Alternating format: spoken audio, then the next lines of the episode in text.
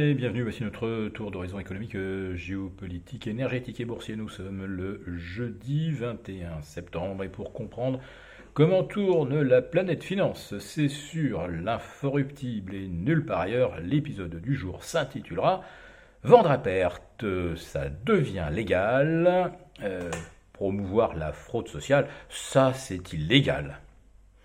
Ah oui, euh, voilà de quoi se retourner les neurones, euh, aller comprendre. Pendant 60 ans, vendre à perte euh, était illégal et depuis le week-end du 18 septembre, c'est devenu quelque chose de parfaitement légal et même d'encourager puisque le gouvernement fait pression sur les groupes de grande distribution et les euh, raffineurs, les groupes pétroliers, pour vendre à perte. quand on sait que dans la grande distribution, la marge euh, tourne autour de 2-3%, et que l'État, lui, prend sur les carburants au passage plus de 50%, et eh bien c'est à ceux qui prennent une marge de 3% qu'on demande de faire des efforts. Alors quant à la promotion de la fraude sociale. beaucoup de gens ont maintenant vu cette vidéo où un Marocain un petit peu astucieux montre comment on peut profiter des aides sociales en France. Bon, c'est même euh, carrément euh, de la fraude. Et euh, le gouvernement envisage déjà de mettre en place une législation interdisant de promouvoir des astuces illégales. En revanche, le gouvernement, lui, interdit à la distribution ou à des industriels euh, de faire des ententes de façon à euh, fixer euh, des prix au détriment des consommateurs. Mais l'État est le premier à adopter, approuver un système de fixation des prix de l'électricité qui, lui, ruine absolument tout le monde.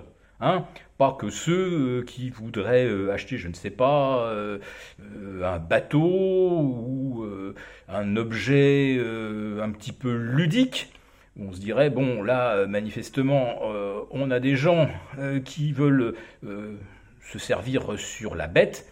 Eh bien, quand c'est l'électricité, là, adopter un système de fixation ubuesque, là, c'est parfaitement légal alors que s'entendre pour gagner 3-4% euh, euh, sur le dos du consommateur, alors là, vraiment, euh, c'est une pratique qu'il faut combattre. Mais ce qui coûte peut-être maintenant le plus cher aux consommateurs, eh bien, ce sont eh bien, les taux. Les taux d'intérêt, pour ceux qui n'arrivent pas à boucler leur fin de mois et qui sont obligés d'avoir recours au crédit revolving, bah, ma foi, c'est de l'argent qui est facturé 16-17% en France et désormais 25% aux États-Unis. Et qu'on ne me dise pas que les pauvres ont le choix de ne pas emprunter, euh, bah non, quand vous êtes à découvert le 15 du mois et que vous devez euh, nourrir votre famille, eh bien vous recourez euh, à la plastique monnaie, à des lignes de facilité de caisse, facturées évidemment à un prix absolument exorbitant. 25% euh, quand cet argent euh, sur le marché coûte en fait 5,5%. Oui, mais voilà, euh, on espérait que ça n'irait pas au-delà de 5,5% aux États-Unis. Et depuis mercredi soir, depuis la réunion de la Fed, eh bien, les taux continuent de grimper. Et voilà, on a franchi la barre des 4,40 sur le 10 ans américain. Et sachez-le, le 10 ans américain, c'est en fait euh, la maturité d'emprunt la moins onéreuse. Si vous empruntez à 3 ou 6 mois, on est maintenant à 5,60, on est à 5,5 ou quasiment euh, sur un an, sur deux ans aussi, puisque la Fed a annoncé qu'elle voudrait maintenir les taux à 5% au moins jusqu'à fin 2024. Et sur des échéances euh, longues comme 20 euh, ans, 30 ans, on est euh, au-delà de 4,50 ou de 4,40%, c'est-à-dire au plus haut depuis 2006, 2006, 2007.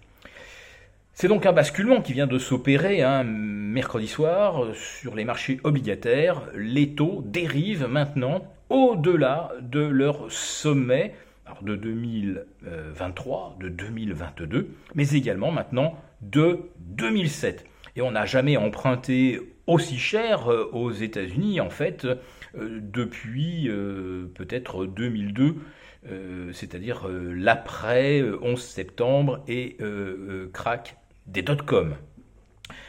La situation donc se dégrade pour le consommateur, pour l'industriel, euh, surtout ceux qui sont en difficulté, qui doivent se euh, refinancer, pour les startups, qui sont très consommatrices euh, de capitaux, et puis bah, maintenant, pour les États, des taux à 5,5, peut-être 5,75 aux États-Unis d'ici le 1er novembre prochain, eh bien ça signifie que le service de la dette va représenter 1000 milliards de dollars. Oui, on a franchi la barre des 33 000 milliards de dettes aux États-Unis avec euh, un coût de, financement aujourd'hui moyen euh, de 4,75 euh, à 5, on arrive à ces 1000 milliards.